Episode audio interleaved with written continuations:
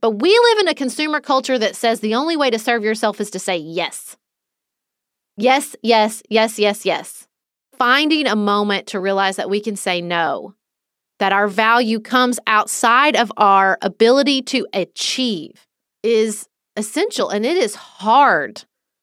And so that trickles down into the way we treat our kids, the way we treat each other, the way we parent.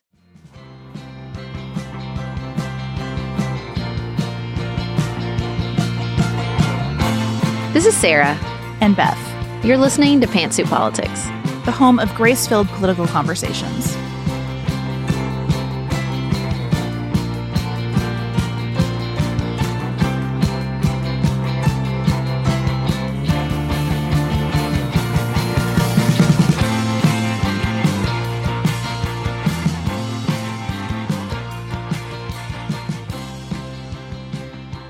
Hello, everyone. Welcome to another episode of Pantsuit Politics. On today's show, we're going to start out with a news update. Lots happening around the world and on our border that we're going to talk about in the first segment of the show. In our main segment, we're going to talk about two viral articles that I think ask a simple question Are we failing our kids? We're going to talk about that. Simple question, simple and easy. Then, of course, at the end of the show, we'll talk about what's on our mind outside politics. But before we get started, we got an email from Abby recently, and I can't tell you what it was about because she asked us not to talk about that, and that we're going to respect that. But she was sharing a very specific, very impactful way an episode affected her.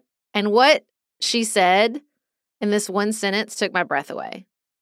She said, When you operate with grace in the way that you do, the ripples are unknown and unknowable. And when I read that, I just sat there and cried because that's she just perfectly captured it, y'all. That's the whole ball game. So many of you have been naming how hard the past several years have been because of the chaos, the lack of control, being forced to deal with all these things that are so traumatic. But choosing to deal with them with grace is powerful in a way we are always trying to articulate here at Pantsuit Politics. And I just think that today, Abby did the best job of articulating that. It's unknown and unknowable. Tired of ads barging into your favorite news podcasts? Good news. Ad-free listening is available on Amazon Music for all the music plus top podcasts included with your Prime membership.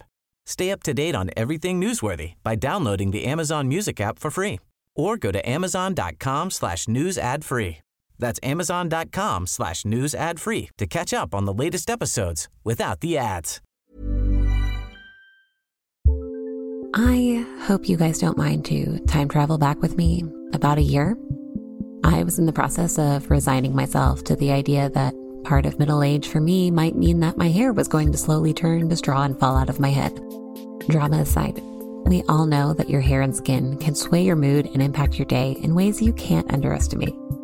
I have tried other custom beauty products and just found that they kind of made my hair worse.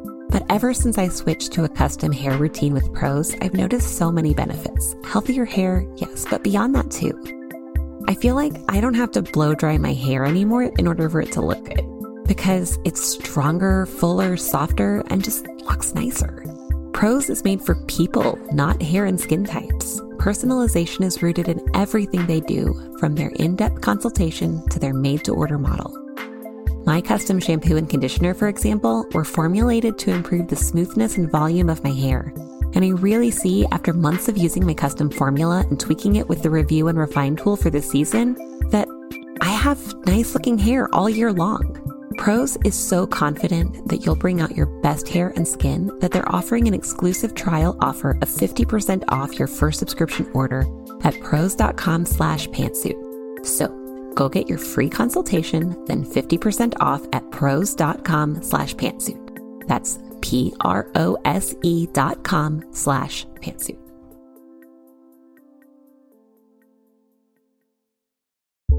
Traditionally, financial planning advice is either only for those who are already wealthy or salespeople calling themselves financial advisors who say they'll give you free financial advice but really just sell products to earn commissions. Fearless Finance takes a dramatic departure from either of those traditional models. Their entire business is built on making financial advice accessible and affordable because we know that financial literacy, stress reduction, and financial security are critical to overall well being. I'm a little bit obsessed with Elizabeth, our fearless finance advisor. I've had an array of advisors in the past who answered questions like Should we be spending less on this? with evasive answers like It depends on your priorities. Not Elizabeth. She answers with actually helpful guidelines you're spending more than the average family of five, or I'd like to see this increase by 6%. Uh, thank you. This is Fearless Finance's mission to make advice affordable and accessible.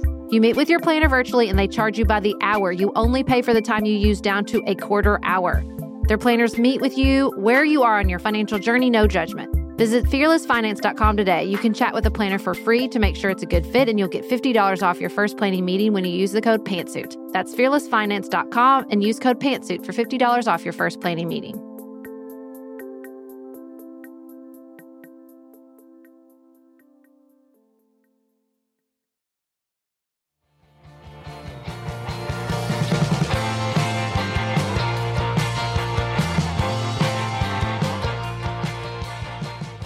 Before we get to our news update, we have a quick correction from our Reagan episode.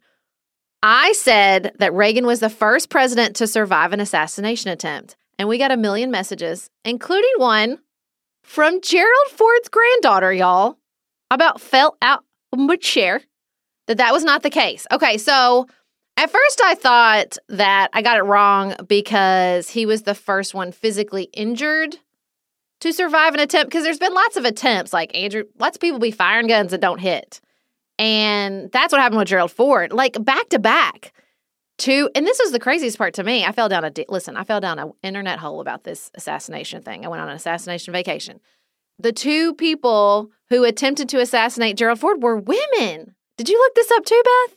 No, but I am going to have to look it up now. I'm seeing all your notes here and I'm like, okay, I need to know more about this. Yeah, one of them was a follower of Charles Manson she went by the nickname Squeaky. If that doesn't get you on Wikipedia, I don't know what will. But so these two women tried to assassinate Gerald Ford in September of 1975. One's gun didn't go off, one somebody kind of like hit her hand, I think, basically. And so I thought, okay, well, maybe we need a word for like assassination attempt that didn't actually physically injure the person. But Teddy Roosevelt got shot. He only was saved by the very thick bundle of papers that he was using for a speech that the bullet had to get through first, but it did lodge in his chest and it was there until he died. So I guess it was Teddy Roosevelt, then Reagan, who like survived attempts that physically injured them. I'm creating a new category here. There is nothing so perspective inducing as thinking mm. about past assassinations and so assassination true. attempts. Whenever I feel like we live in the worst of times. Everything is the hardest. Everything is on fire. I remember, no, we, we do not. Things are difficult, but they have always been so. And when people are running around trying to shoot the president, that is a whole new category of outrageous. Twice in one month. Running around trying to shoot the president twice in one month. Okay, so now that we've gotten that correction that so many of y'all emailed us out of the way, we're going to talk about the news. It was a hard weekend for the foreign policy team in the Biden administration. First up, we had last week news that the United States and Australia have entered into a historic deal for the United States to sell nuclear powered submarines to Australia. This is a big deal. This is all about the pivot to China and building allies in that region of the world. We knew China would not be happy about this, and they were not. But then we heard over the weekend that France was furious about this deal because their largest defense contractor had a $60 billion agreement to supply attack submarines to Australia. And Australia assured the United States that they would deal with France. Turns out they didn't really deal with France. So France found out about this deal basically through a media leak, were furious, and then recalled their ambassadors from the United States and Australia. So the deal is called AUKUS, because the UK is involved too. So it's A U K U S. France did not recall their ambassador from the UK. Instead, they just took a real swipe at Boris Johnson and talked about how the UK is basically like the fifth wheel of a car in this deal, and Boris just likes Ooh. to have opportunities to look important. So, what you have if you are France or the European Union, which is also really unhappy about this, is the United States interfering with a contract that France had with Australia, not consulting with France, not consulting with the EU, but weirdly involving the UK. And I understand why everybody's big mad about it. I understand why three English speaking nations working together on this and leaving out their European allies is problematic. I understand why China's mad. I don't care so much about that. But the other concern here is that the United States equipping Australia with nuclear powered submarines using highly enriched uranium could set off a chain of events with Iran. Because when you are talking about nuclear non proliferation, and then you're out in the world saying, well, hey, like, let's put some more nuclear powered submarines into the waters, it is unlikely that a country like Iran is not going to notice that. And so there are just so many dimensions to this situation that have me scratching my head hard. I I do not understand what we're doing here. I get that we have said that this administration has said we want to shift our focus to the Indo-Pacific because like many administrations before it recognizes the threat of China in the Indo-Pacific and recognizes that we have for too long spent a lot of resources in western Asia so I understand that. But making everybody mad in the wake of it seems like a bad idea to me. I think I was more sympathetic to France before the additional reporting that this was about a defense contract. Right. It's easier when it's just like pure diplomacy than when there's $60 billion on the line and you feel like, oh, well, that's what you're actually mad about. And this agreement from the reporting I'd read had been delayed uh, Australia had concerns about the dated nature of the technology. Now, should the United States have depended on Australia? No, they were doing what we all do when we're in a difficult conflict and the other person says, Oh, I'll talk to the person. We go, Okay. When we know we should say, I will also talk to the person and deal with because we have a separate relationship. we all, I've been there. I've been there. They should have done that. And also, one of the best things I read was in the New York Times. And the reporter said that in the end, Mr. Biden's decision was the result of a brutal calculus that nations sometimes make, in which one ally is determined to be more strategically vital than another. And I think with this China pivot, there is no way to do it without making people mad. We built up the European alliance in the wake of World War II and over ongoing concerns about Russia. But we live in a different world now. We talk about this all the time, right? That we have to pivot to China and that and the Biden administration sees China as a threat. Now, I will say this I think that's important. I don't really want to engage in another Cold War with China. I don't want to apply all the lessons we learned from the 20th century and act like the 21st century is exactly the same. And I see a little bit of that. Like, well, now we just do what we did. We do it with China and we make people mad in the process. I mean, I understand the motivations, but I think if we're going to pivot to China, well, then let's also take a strategically different approach because China is not Russia and this is not post World War II, right? Like I hope that's the in the the course of this brutal calculus this is what they're learning.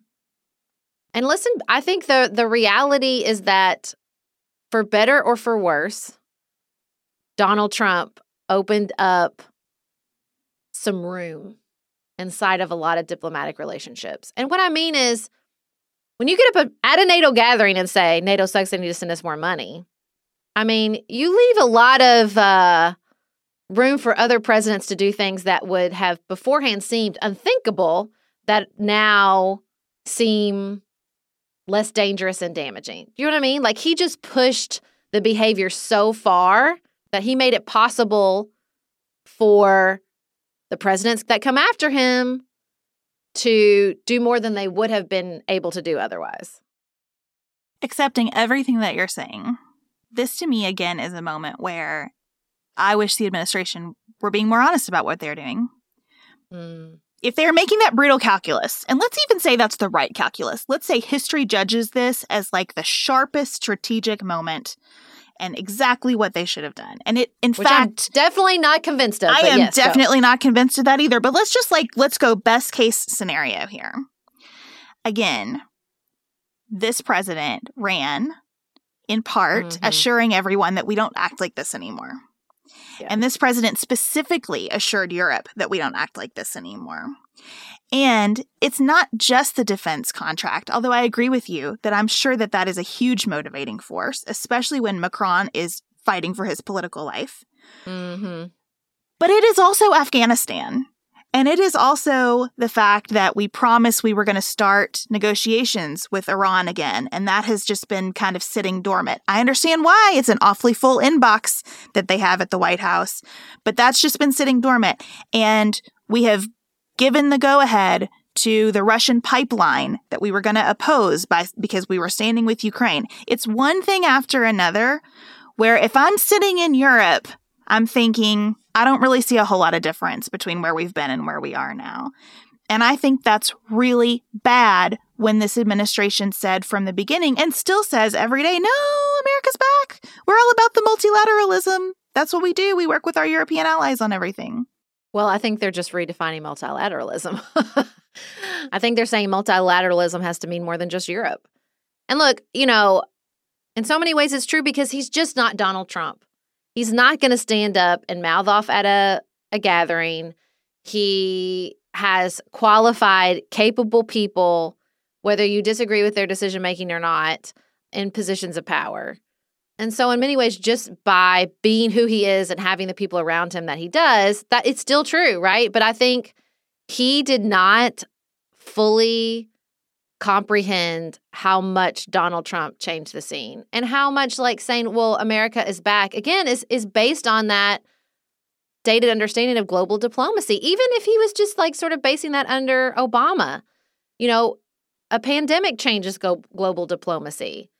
Ending Afghanistan changes global diplomacy. Like I just, you know, this is probably true of all campaign promises, but the second you promise something, it's dated because the world is constantly changing. Things are constantly getting more complicated.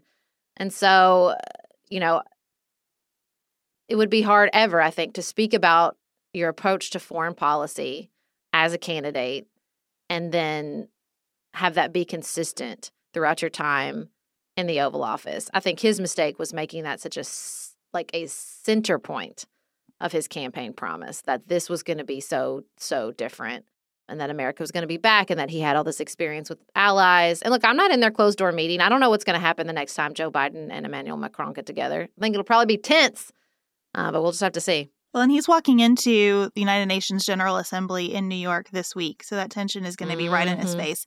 I think, just to say it a little bit more plainly, I am starting to question the competence of this team because of what happened in Afghanistan and specifically because of our failure to fully consult our European partners and plan well with them about leaving Afghanistan.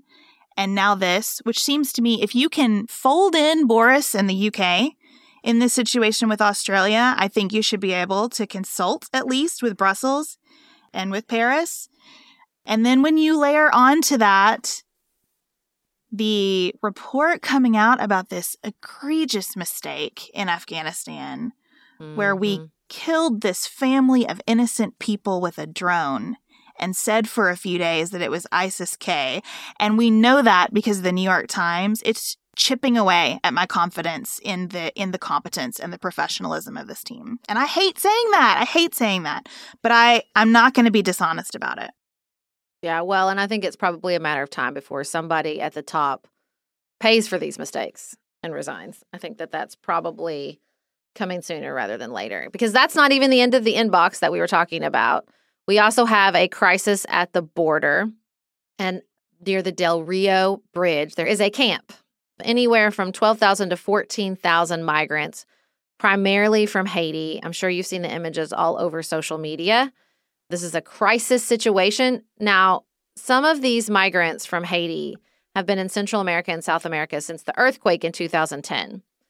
You know, critics of the Biden administration say that this particular crisis was created when he said, post the assassination and the earthquake that happened in Haiti recently, that he would not expel refugees without a visa from the United States because of this crisis. And so then the people in Central and South America thought, okay, well, I'm going to get in there so I fall under that rule. So the Biden administration is trying to act quickly. I mean, you have Border Patrol doing the best they can, but I heard repeatedly, like, we have never seen anything like this before. This is brand new. And so they're trying to take a very intense and very rapid response to this crisis. And so they are moving the migrants on planes back to Haiti. They started yesterday, which is Sunday as we're recording on Monday. And so they're moving several hundred on these planes a day. They hope to get to several thousand by the week's end. They're using Title 42, which was a Trump era executive order relating to the pandemic, which allows immediate expulsion of migrants without giving them an opportunity to seek asylum. Immigrant advocates hate this order. They say that it is illegal, but it is in effect, and the Biden administration has not removed this order, and they are putting these people on planes um, back to Haiti as fast as they can. And I think that that is, I mean, it's heartbreaking. They took this journey because there is nothing for them in Haiti. Haiti is in crisis. There is no security. They're dealing with political crises, natural disasters, a crumbling of infrastructure, what little infrastructure was in place before. And it's just so this is taking what was already an impossible situation and making it worse. Because, like you said, a lot of these people were not in Haiti. Mm-hmm. There's a person who keeps getting quoted in various media pieces who spent like four or five years in Chile before coming here. So you've been four or five years in a country you make this incredibly dangerous journey to the United States only to be put on a plane to go back to the country that you escaped from four or five years ago. So brutal. It is brutal. What do you think about this, Sarah? I mean, it's impossible. It's impossible. The Biden administration is in the middle of resettling what? Almost 100,000 Afghan refugees. This is on top of a border crisis that was affecting asylum seekers from Central America and a pandemic.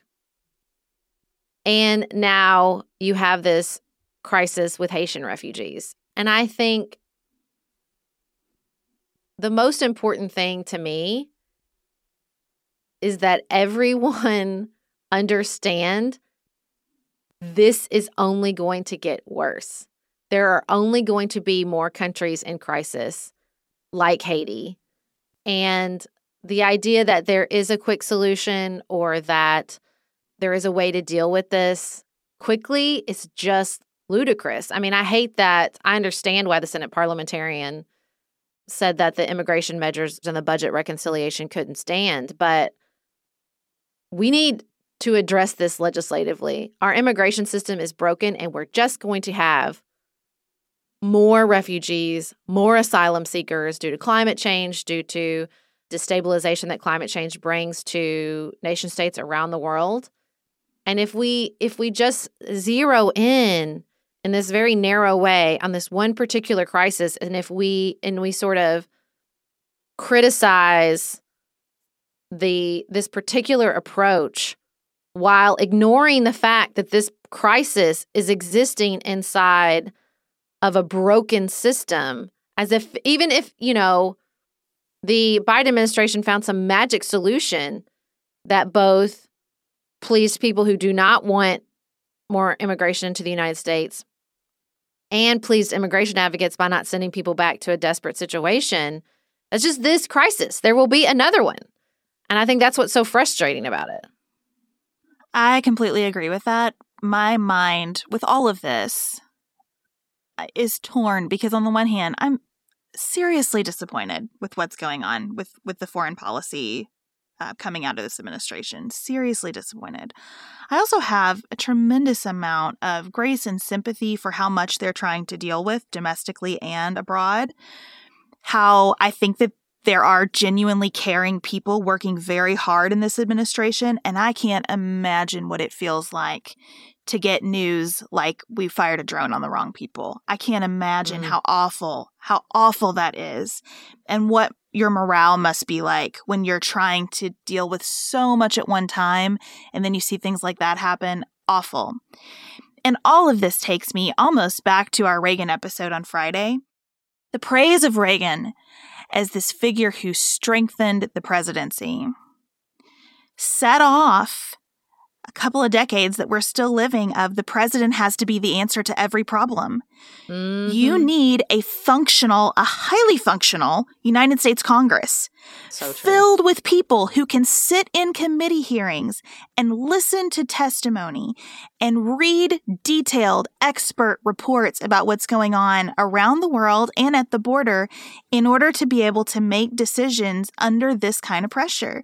And we have a Congress right now that is so busy fighting with each other, even within the Democratic caucus, and Republicans who seem to live on a different planet, that we cannot get that kind of whole of government response to anything, and it is having tragic results. Even if every piece of the foreign policy team under President Biden was firing on all cylinders, this is all a lot.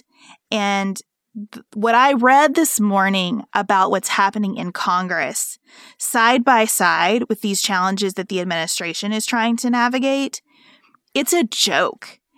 And I don't know how you start to fix that in Congress, but somebody needs to because it is a joke. Well, I do want to say that the frustrating part for me is the whole of government response is happening probably among the bureaucracy. There are people in the State Department, there are people in the Department of Defense, there are p- people in the Department of Homeland Security who are doing their jobs day in, day out, and doing everything within their power to address this and are moving mountains, are moving mountains in the face of these cascading crises. But they need leadership. They need authority. They need money. They probably need more staff, I'm guessing. And so that's what's frustrating to me is like we have a massive federal government who is probably doing more than we can even contemplate to deal with all of this. And so the, the fact that the people at the top who will most certainly accept any praise are not exhibiting real leadership and making hard choices and taking the political heat to allow our federal government to function competently and comprehensively in the face of all these crises is what's so frustrating. Because it's totally unfair to those people to ask them to make choices like, what do we do with a city of people mm-hmm. who have just constructed this area under a bridge? That is a political decision that is not a enforce the existing law figure it out with whatever resources you have kind of choice if you can't if you can't see the photographs of people under that bridge and have a real moment of i don't know what to do here mm-hmm. then something has gotten unplugged because i don't know what to do here it is very, very difficult. And it's not fair to ask the bureaucracy to make that decision. That is a decision that ought to have political input and political accountability.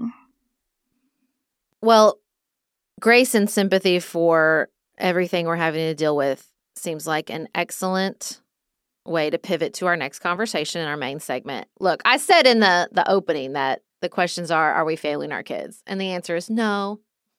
Let me answer that before we start this conversation. No we're all trying the best we can to do what's best for our kids. But we're going to talk about whether the systems we've set up to help us are really serving our kids or serving us. Normally, being a little extra might be a bit much, but not when it comes to healthcare. That's why United Healthcare's Health Protector Guard fixed indemnity insurance plans, underwritten by Golden Rule Insurance Company, supplement your primary plan so you manage out of pocket costs. Learn more at uh1.com. We use our phones for everything at this point, but did you know that you can use it for some sexy me time? Don't worry, your fantasies are safe with Dipsea. Just don't forget to use your headphones. Dipsea is an app full of hundreds of short, sexy audio stories designed by women for women. They bring scenarios to life with immersive soundscapes and realistic characters. Discover stories about second chance romances, adventurous vacation flings, and hot and heavy hookups. And there's a growing library of fantasy series with vampires, Greek gods, and fairy smut to explore the bounds of your pleasure. New content is released every week, so in between listening to your favorite stories again and again, you can always find something new to explore. They also have soothing sleep stories, wellness sessions, and sexy written stories to read. Let Dipsea be your go to place to spice up your me time. Explore your fantasies, relax and unwind, or even heat things up with a partner. For listeners of the show, Dipsea is offering an extended 30-day free trial when you go to dipseastories.com slash pantsuit. That's 30 days of full access for free when you go to D-I-P-S-E-A stories.com slash pantsuit. dipseastories.com slash pantsuit.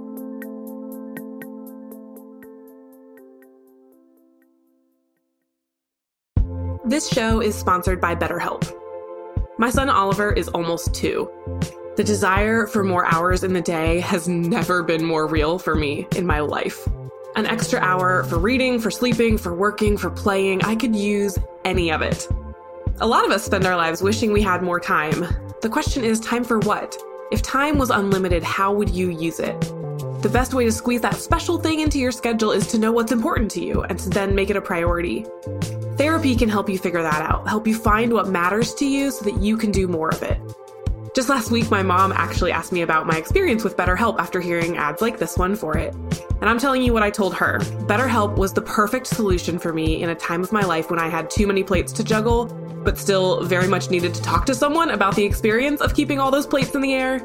BetterHelp made therapy easy and accessible right when those were qualities I needed most. If you're thinking of starting therapy, give BetterHelp a try. It's entirely online. It's designed to be convenient, flexible, suited to your schedule.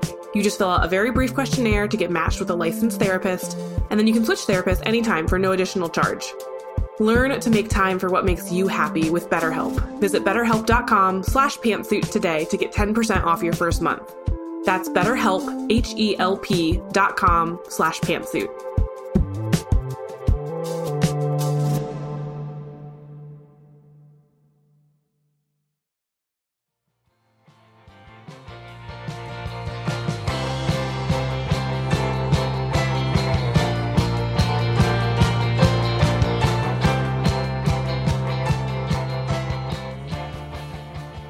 This month, the Wall Street Journal published a piece entitled A Generation of American Men Give Up on College, which highlighted some really, really alarming statistics. We all know, listen, we all know that there are more women in college than men.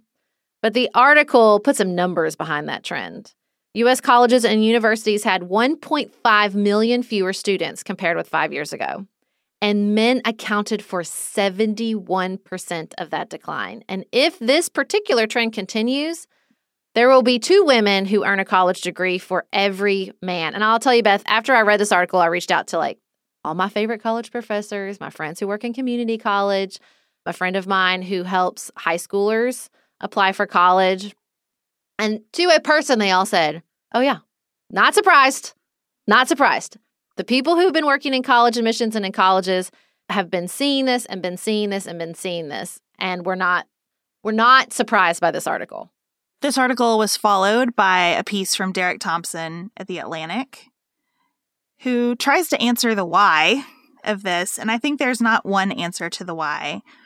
With both of these pieces, I found myself wanting to pull back and ask a bigger question because, with so much love to everyone who works in higher education, we've also talked a lot here about higher education not working in a lot of ways for the modern age. I kept thinking, reading all of this about a piece I read about law firms several years ago. Law firms are always asking the question, why can't we retain women? And this piece said, listen, the question is not why are women leaving so much, it's why are men staying? Men stay in law mm. firms at irrationally high rates. And so while I think there is some concern in the fact that fewer men are applying for college, I also think is the result of this going to be that you have all these women coming out of college saddled with debt, still looking at an economy that doesn't reward a college degree the way it used to. Is this just a moment where we can't see ourselves in a transitional period in history? And so we're sort of fighting the problem as we're able to define it today in front of us. But but maybe there is some maybe there's something rational in the decisions that some of these men are making not to go to college. I don't know. I, I'm having trouble defining the question in a way that feels right to me. Well, look, gendered coverage is always problematic. I mean, the reason we got this article is because a listener sent it to us and was like infuriated by this particular college's approach that they called mothers and sons communication because it's the mothers shepherding the sons through the admissions process because girls are more internally motivated to apply and keep on top of the process and all that. And I thought, you know, listen, I have three sons. Obviously, that got my attention. But as I read it, I wasn't angry in that I wasn't surprised that there's some real problematic approaches to dealing with this problem, particularly in the college admissions process. Like, do I think there should be more support for men when they come to college? Maybe. Uh, do I think that right out of high school is the best time for most co- men to go to college? Maybe not. Um, you know, and so I think that that's like picking it up at the college level when this problem is manifesting and say, what do we do there? I mean, I think that was Derek Thompson's best point. He says it's a mistake to exclusively see the female male gender gap as a college problem. And he quotes Thomas Mortenson, who says, if we wait until college to intervene, it's too late. To me, this is just a manifestation of lots of problems. I mean, you know, it's an economic problem. A lot of men of that particular age see that they can provide more for their families earning $20 an hour than going to college and taking on all this debt you know it's a it's a family problem because a lot of times people have to depend on these children because they're single parent families and they need an additional income you know the criminal justice system this touches on so many aspects of race gender the economy and again whether this idea that we march lockstep through 13 years of primary education and then everybody is ready at either like 17 and a half or 19 or however old you are to go directly into college and become an adult, never come home again. You know, you and I talked about this a lot during our weekend in Texas. Like, I just, I have accepted the fact and continually try to acclimate myself to the idea that my children are not going to leave as freshmen in college upon high school graduation and become adults and never need me, depend on me, or even move home ever again. I just don't think that's realistic in 2021. Yeah, I was talking with Chad last night about how when there was this shift into the industrial era, people probably weren't sitting around saying, oh, well, we're in the middle of a massive transition in terms of what work looks like. And we are saying that more than they probably were then, but that is because that massive transition involves the information age and all of these digital tools. And I was reading the Wall Street Journal piece, especially the kind of anecdotes from from young men saying that they just don't know what they want to do. And I thought, mm-hmm. I don't either. Like I that's fair. Every time I read a piece about how hard it is to hire right now, and and I listen to people opining on why it is that everybody's short staffed. I truly think part of it is that people are making rational decisions about what the future of work looks like and not wanting to get into jobs where they know that someone is actively working on replacing them with a piece of technology. And so there's just a big part of me that thinks we could read these articles and put an enormous amount of pressure on ourselves to like hack this problem. And I do think that unfortunately, a lot of people are just having to ride this wave of transition from one kind of economy to the other. And we're in the messy middle of that. And it's hard. Well, there's two things I want to add. You know, when I read this article originally, I thought, well, the flip side of this is the way this hyper competence that they point to from girls isn't always a net positive in my personal opinion. You know, another another listener sent us an article that talks about like there might be a shortage of competence um, in the admissions and college process with men, but there's a shortage of confidence with women when they get into the professional space, right? Like you don't see women succeeding at a two to one rate in the corporate world. Like that's clearly not the problem we have.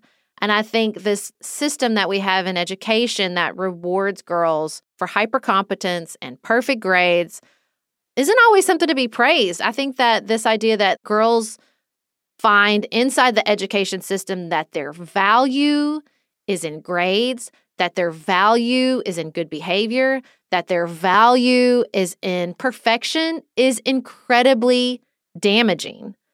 I don't want to lose sight of that because it, it can come sometimes when we have this conversation about there's so many girls in college and girls succeed inside the education system that we just we just assume that that's good for the girls. And as a girl who went through that system and who had to unpack and abandon some of those ideas about my value as a good girl i don't think we should unquestionably assume that. Because the line between competent and compliant is very, very thin. Mm-hmm. And something that I think is a point well made in the Derek Thompson piece is that we have boys who struggle academically and tend to get overdiagnosed Yep. with issues because they're not compliant. And I feel like as an adult woman, I had to learn my way out of compliance as a dominant skill in order to move on and be more successful once I was out of the academic setting. So I totally agree with you. And look, I just want to acknowledge we are all very tender about these topics.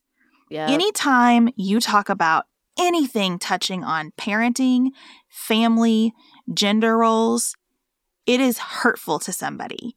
We're having this conversation about girls and boys that leaves behind people who are non binary or gender non conforming or transgender. Mhm. We're going to have this conversation about how we raise our kids. And every time you put into the universe any inkling of struggle as a parent on the internet, what comes back is hurt. Hurt from people who desperately want children and can't have them for one reason or another. Hurt from people who have lost a child and love them. Hurt from people who are out of that particular phase and are wistful about it and miss it. And hurt from people who are in it but who are dealing with it differently from you. And people who are not parents, who are either truly annoyed that parenting gets all this oxygen for reasons that I also understand, or who think no one focuses in on the unique challenges of not having children as they should. And all that is legitimate. Every bit of it is legitimate. And it makes having a discussion like this fraught from the outset. And the truth is, we're all still trying to like dig in to figure out how this should work and how it does work today. And that's what I really appreciate about Anne Helen Petersen's writings. Yep. We're going to talk about her piece against kids sports, and that is an inflammatory title.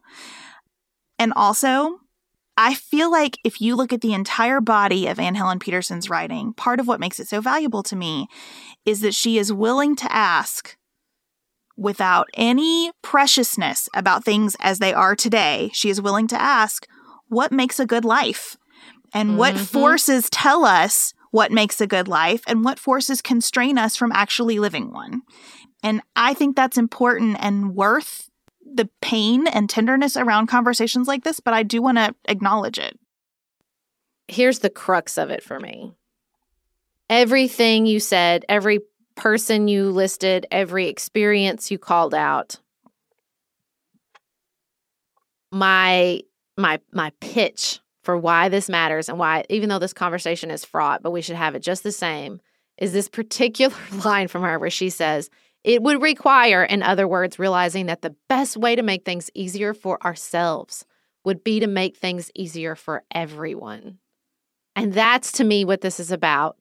Like facing the way our experience doesn't fit, facing the way this conversation is hard, facing the way that um, it falls short. All of this is in an effort to say, what can we do instead of trying to, like you said, hack our way to our own individual success or protect our own sort of individual value or to defend our own individual choices. What can we do to turn from that mindset into a way that says, this might not fit me exactly, but are there things that we can get at that will make it better for everyone in the main? And you know, it does have an incendiary title, but I, I mean, I think the the best part of the piece where she spends a lot of time, she spends a lot of time on sports. No way around it. She spends a lot of time, and particularly on on professional leagues and travel leagues, the money that it takes, the time that it takes, the status it gives. And she uses that particular piece of this universe to point out, though, that this happens in lots of activities, that this professionalization, whether it's sports, whether it's music, whether it's Lego engineering, you name it. It's this idea, and I'm gonna, I have to read this part because I think it's so so good. We have lost sight of the idea that play is how we become people, and replaced it with the anxious understanding that play is how we become careers. And to me, that's what's in the college admissions piece. That's what we're talking about over and over again. And you see it in adult activities. It's not just kids' activities, but the reason it's important to talk about parenting is because that is a manifestation of our values and our insecurities and our fears and anxieties. And so you see it with you see it in adult activities too. My husband was talking about, you know, the the world of hiking and outdoor camping. That it's not good enough to just go walk outside. That you have to have the gear. You have to have the right shoes and you have to right, have the right food and you have to have the right backpack and you have to have the right tent and you have to have all this gear. Like it's this, you have to do it the best way and you have to do the whole outdoor trail, right? Like it's just this push that it's not good enough to just be. We have to achieve, right? That's where we bring value. It's only when we're becoming better, more professional, making more money. And you just see it in all these areas of our culture. And I think that's what all of this is trying to get at. And that's why I was so anxious to talk about it with you. I think it's why it hits so hard with all our listeners, is because we talk about this a lot here. And I think these pieces just really like reached in and pulled out the heart of the matter. Well, and Sarah, everything you said about adult hobbies was on my mind when I was reading this too. And Anne Helen's written about that before, like that mm-hmm. we don't have hobbies. We have things that are a part of our personal brand or building toward our career in some way, whatever. Side hustles. Side hustles. But here's the other thing.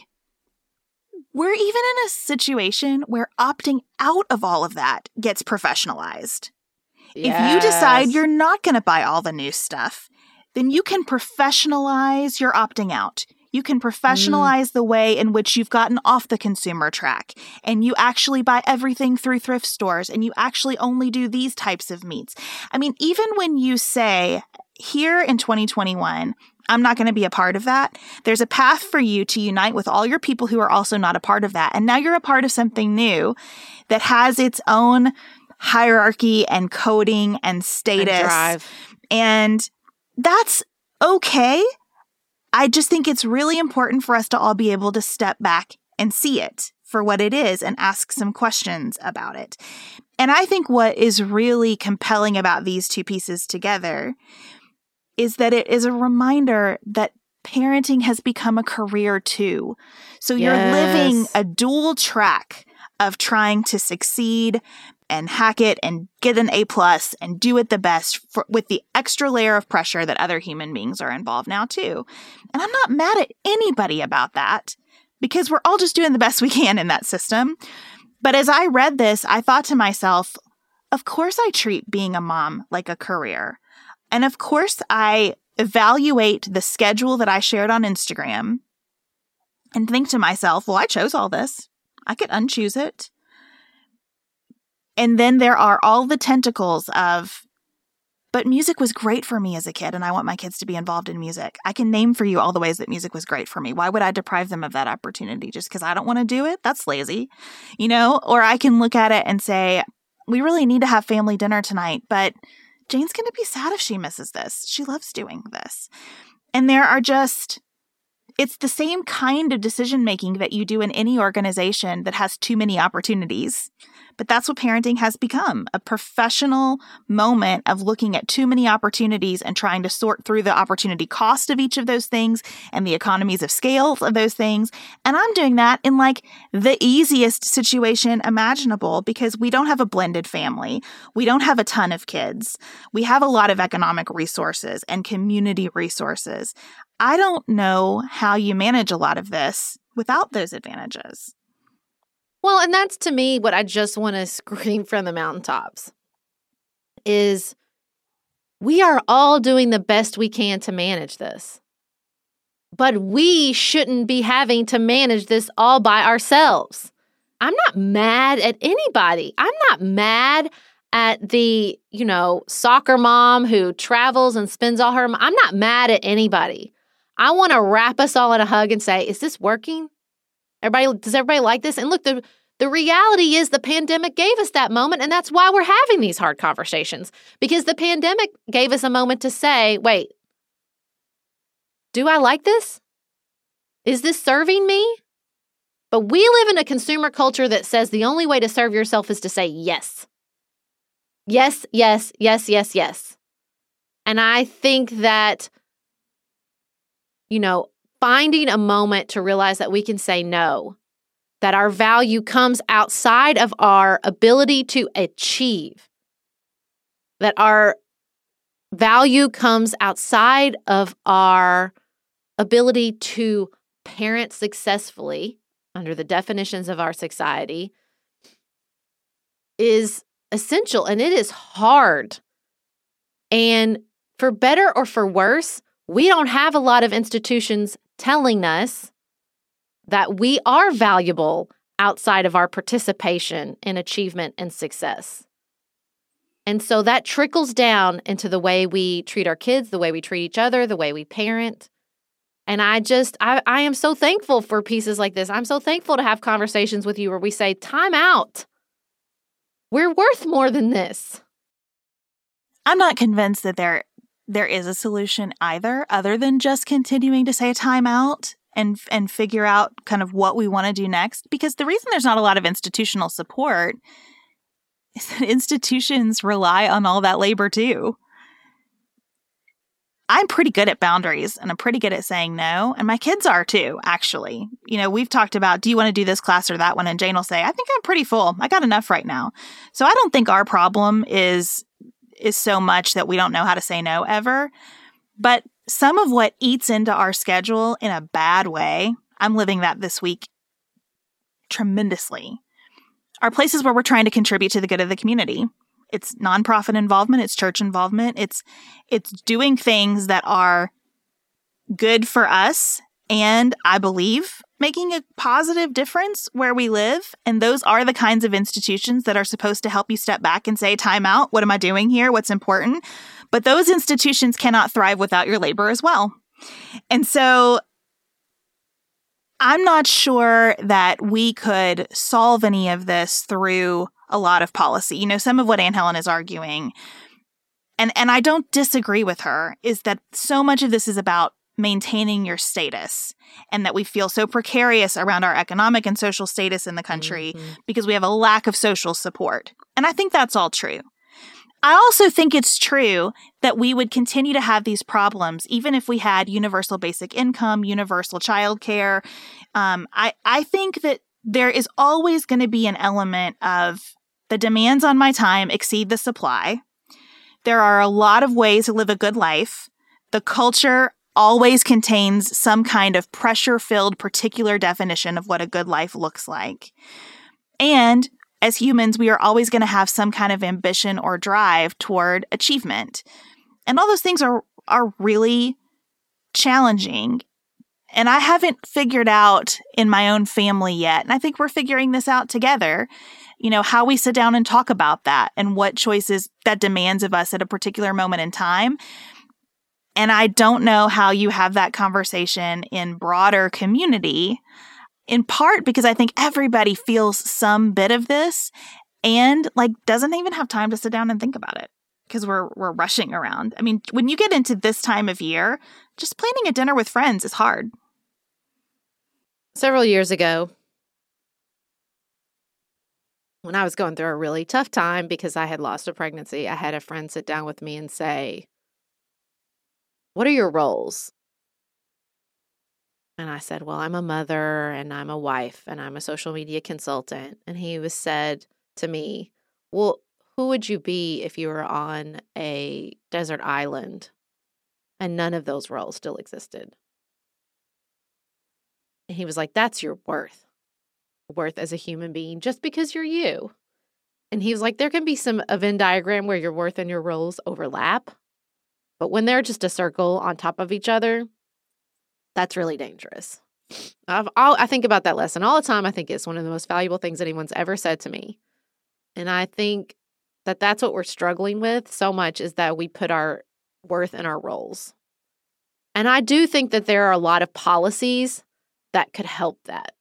You know, I was listening to Ezra Klein have a conversation about the economy and how GDP doesn't measure this inherent strive towards happiness. And I think that's that's what's so incredibly difficult about this is happiness is found in purpose, in striving for something. But I think our culture, our policy, our governance is pushing us to overlap those circles. And we need to untangle some of that.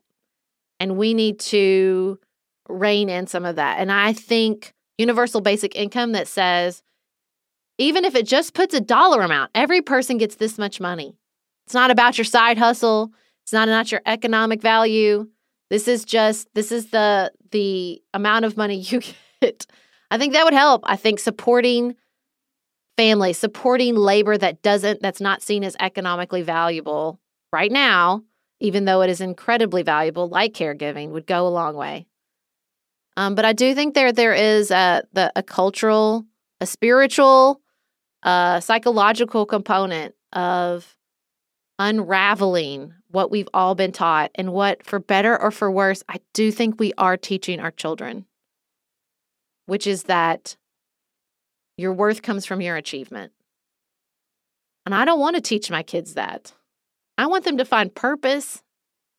I want them to feel valued and loved because they're of their presence here in our family and in our community and on this planet. But I don't want to teach them that their worth comes from their achievement.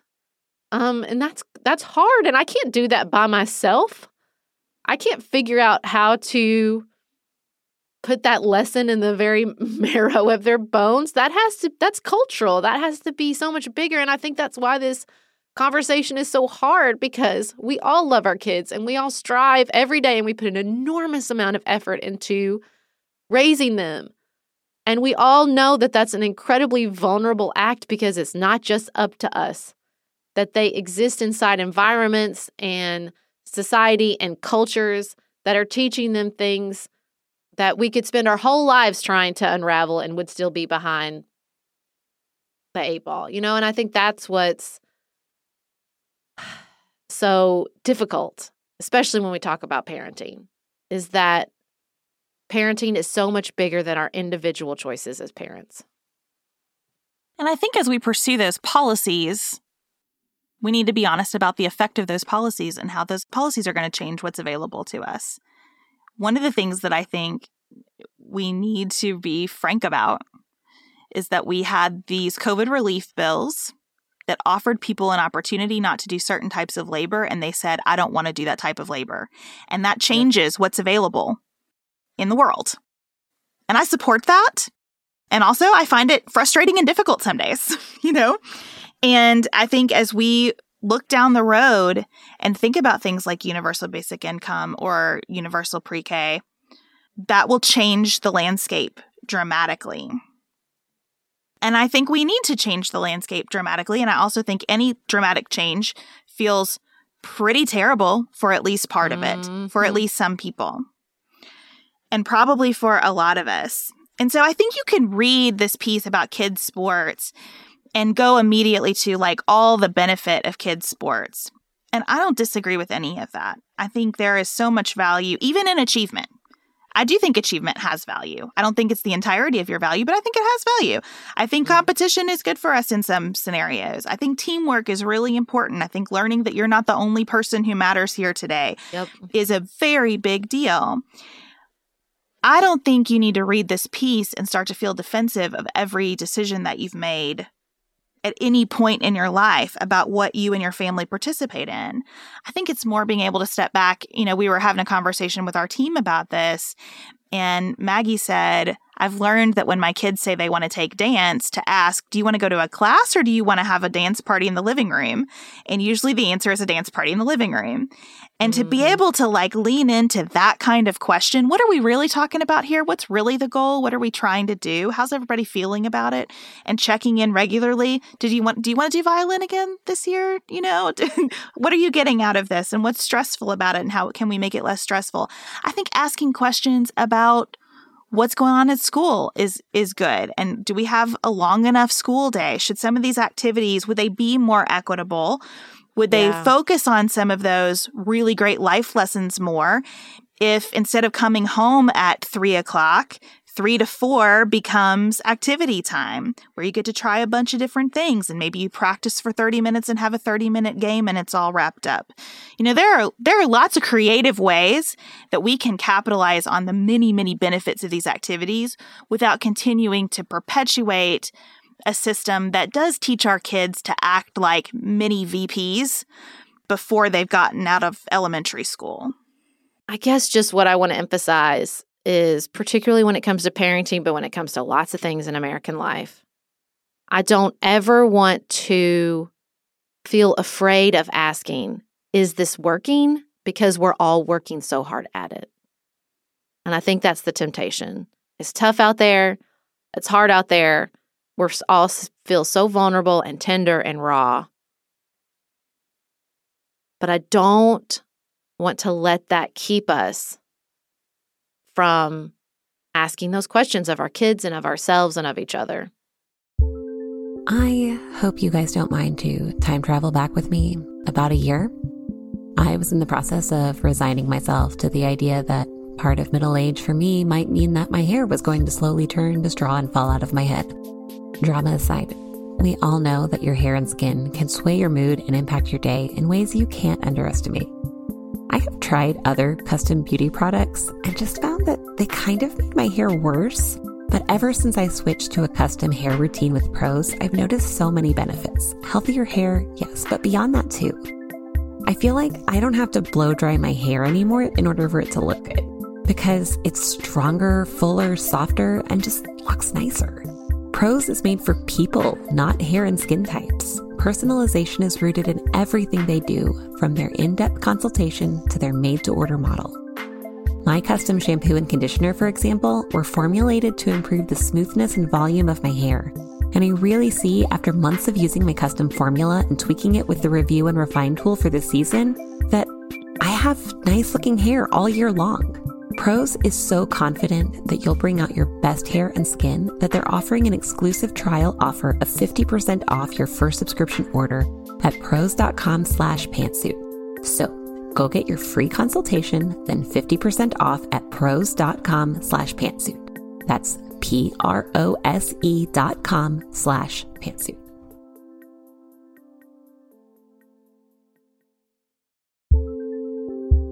Do you want a bra that's sexy or a bra that's comfortable? Traditionally, the advice would be pick one. But thanks to ThirdLove, you can have both. ThirdLove was started to take all the frustration, ugh, ugh, out of bra shopping. That's why they make solutions for every bra problem, aka bra problem. Their bras make it easy to bring back perkiness you haven't seen since high school, get smoothing, you know where, and have straps that actually stay put. Designed at their headquarters in San Francisco and made from premium materials, they put every style through hours of wear testing on real women, including themselves, before it's given the stamp of boob approval.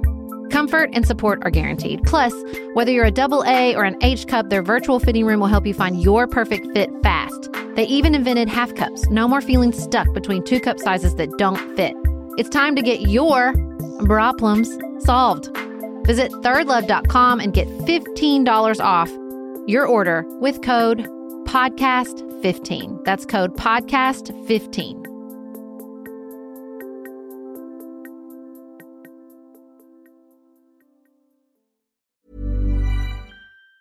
Tired of ads barging into your favorite news podcasts? Good news. Ad-free listening is available on Amazon Music. For all the music plus top podcasts included with your Prime membership. Stay up to date on everything newsworthy by downloading the Amazon Music app for free or go to amazon.com slash news ad free. That's amazon.com slash news ad free to catch up on the latest episodes without the ads.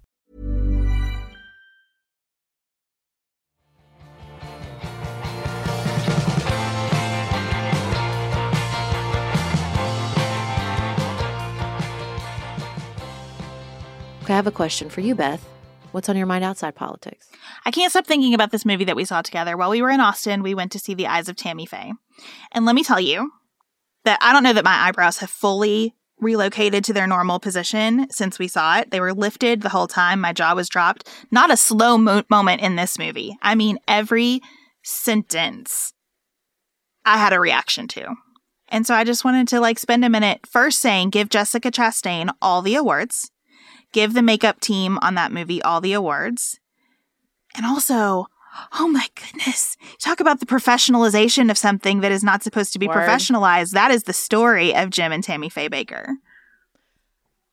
Well, did you watch the documentary that the movie's based on? Not yet. Eyes of Tim. Okay, I watched it and it brought a whole new perspective to me. It's just, you know, first of all, like they left out like huge sections. Like, did you know that they started the Trinity Broadcasting Network? After they left, he's I didn't know Jim Bakker started the 700 Club. Learned that in the movie. Then the documentary, they had this other layer that they, in between when they started PTL, they went and started another broadcasting network and got pushed out by the people there too, who still own it and it's still wildly successful. I, just side note for those of you who don't know, Jim and Tammy Faye Bakker were highly, highly successful um, televangelists during the 80s and 90s. Um, then there were ac- accusations of fraud um, and adultery, and there was a whole run of events after that. Like in the documentary, they talk about this guy wrote a whole book about how he thinks his trial was a total miscarriage of justice and how if it hadn't been basically just like moralizing how people didn't like him and how didn't like how he made money, he would have gone to jail. Then her husband, Roe, who they don't even address, the second husband in the movie, also went to prison for tax fraud later. And then, I mean, it just, it goes on and on and on and on. What a life.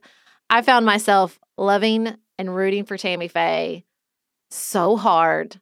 I think she's another female figure from the 90s that we look back on and think, why were we so wretched to this woman? Not that she was perfect, not that she didn't make any mistakes, but her charisma and her enthusiasm and her clear love of people. I mean, this woman had a gay minister struggling with AIDS on her televangelist show in the 80s.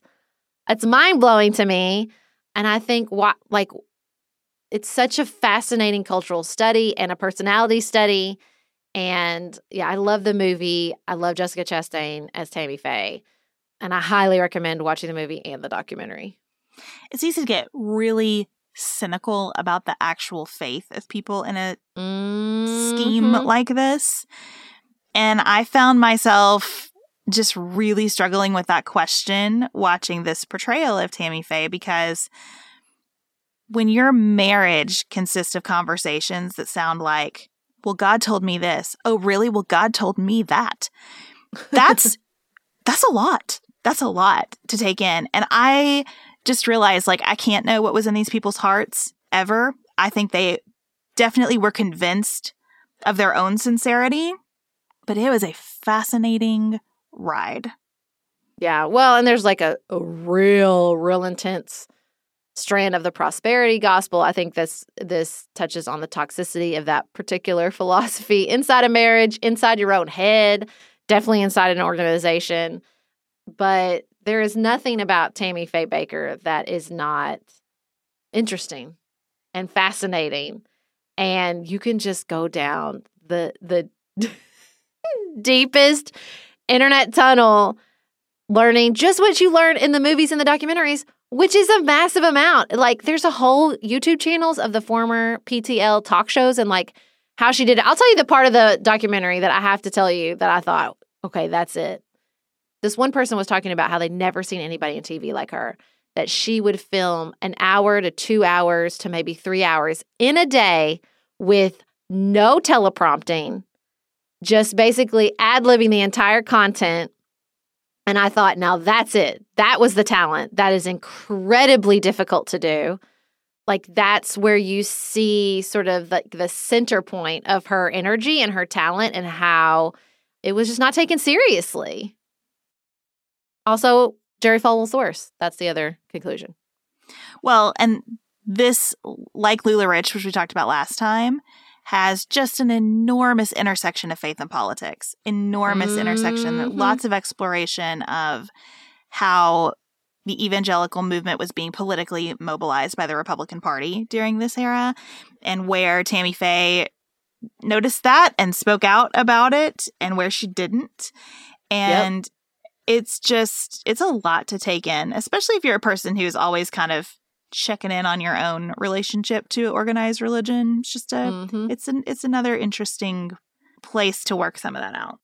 Well, not to mention if you grew up like we did among that scandal. Like I remember the trial, I remember their downfall. I don't remember their height because I didn't have anybody that really watched PTL in my households, but I definitely remembered the rest of it. So Love this historical reexamination of basically the entire 80s and 90s. Uh, it's really making me feel young and fresh, let me tell you. Okay. Well, thanks for listening today. It is always so fun bringing conversations about what we are reading to the show. And if you enjoy that and want to be a part of that in a bigger way, make sure you are subscribed to our Extra Credit Book Club. Our fall box will be going out at the start of October, and we'll be announcing the books in it this week. So look for that. Don't miss out on being part of that conversation. Follow the link in the show notes and subscribe today. Thank you for joining us for another episode of Pantsuit Politics. Until we talk to you again on Friday, keep it nuanced, y'all.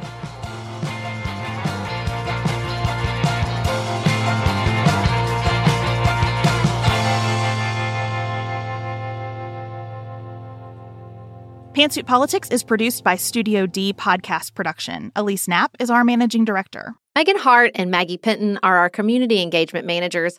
Dante Lima is the composer and performer of our theme music.